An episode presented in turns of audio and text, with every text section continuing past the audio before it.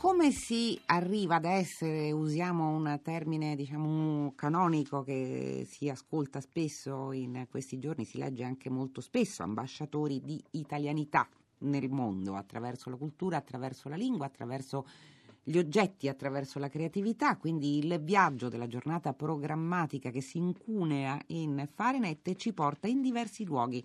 Intanto ci porta a Mirandola. Alessandra Malagoli, buon pomeriggio.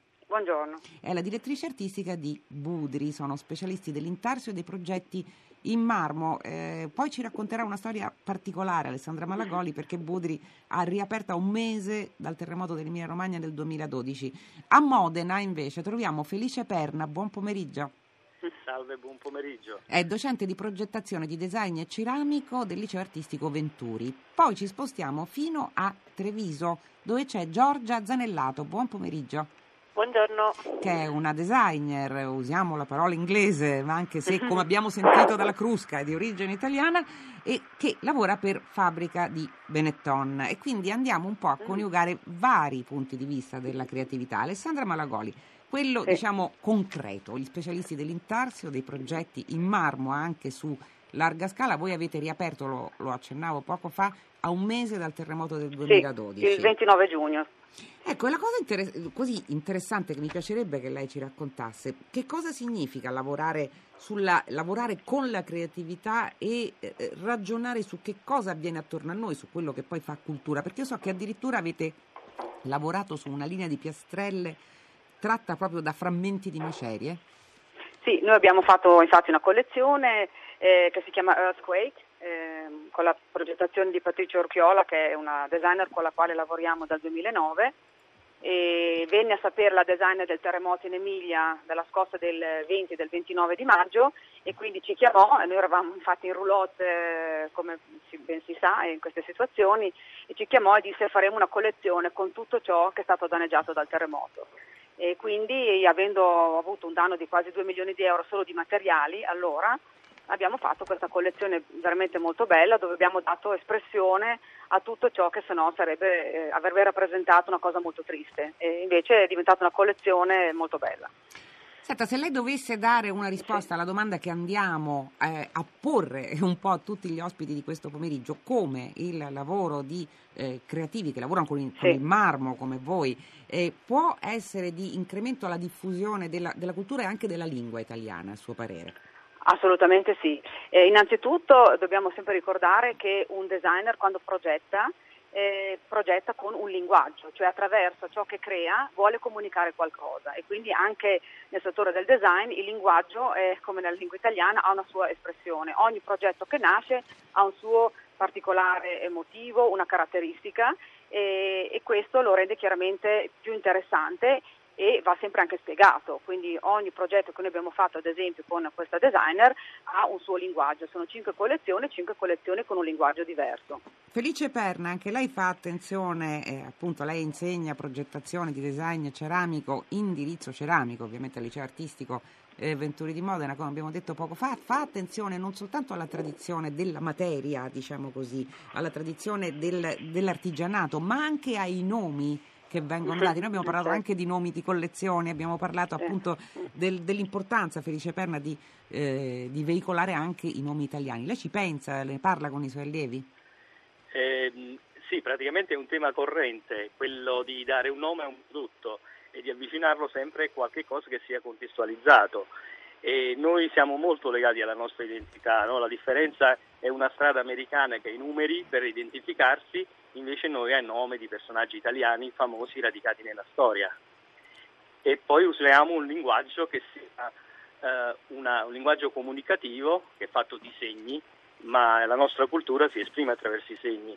Far vedere le linee del Colosseo ci identificano, far vedere il Rinascimento fiorentino ci identificano.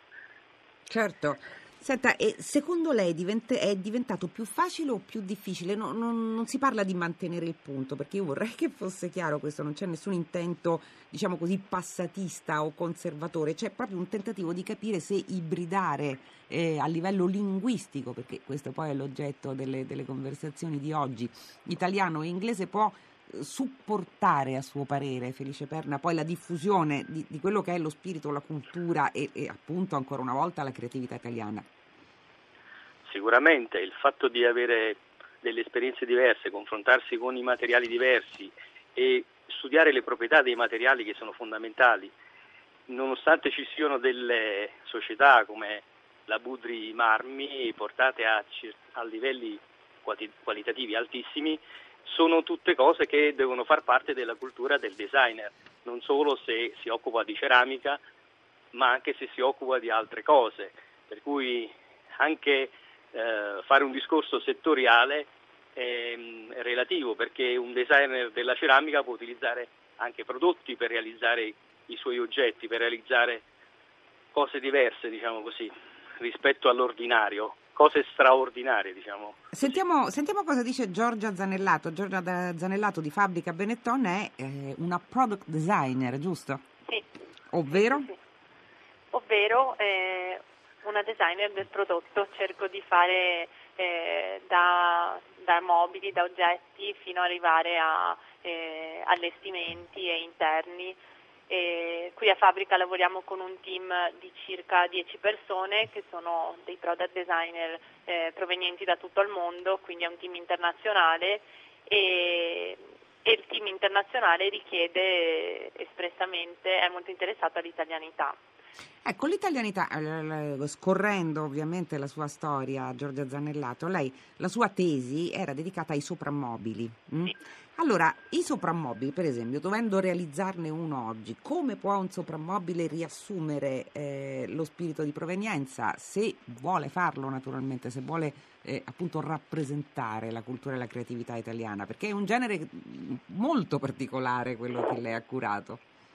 Sì, beh, io ho fatto una tesi di ricerca su, sui soprammobili e soprattutto la mia tesi era sul capire perché le persone, eh, soprattutto in Italia, dalla mia esperienza personale, cir- si circondavano di, eh, di, questi oggetti. Sicuramente se dovessi farne uno adesso mi rifarei all'artigianato italiano eh, e alla storia dell'Italia. Eh, io come designer eh, ho già lavorato insieme a Daniele Bortotto facendo un progetto dedicato alla città di Venezia che si chiama Acqua Alta dove abbiamo lavorato appunto con artigiani del territorio e dove abbiamo voluto eh, raccontare la storia di Venezia così come abbiamo fatto anche con altre città. Quindi eh, sicuramente il soprammobile è legato all'artigianalità e anche a una storia. Grazie, grazie davvero sia a Giorgia Zanellato che a Alessandra Maragoli che a Felice Perna che vengono a aprire delle finestre nel corso del nostro pomeriggio su quello che significa lavorare appunto creativamente e eh, ragionare in questo modo anche sulle parole che vanno ad accompagnare questa la creatività italiana.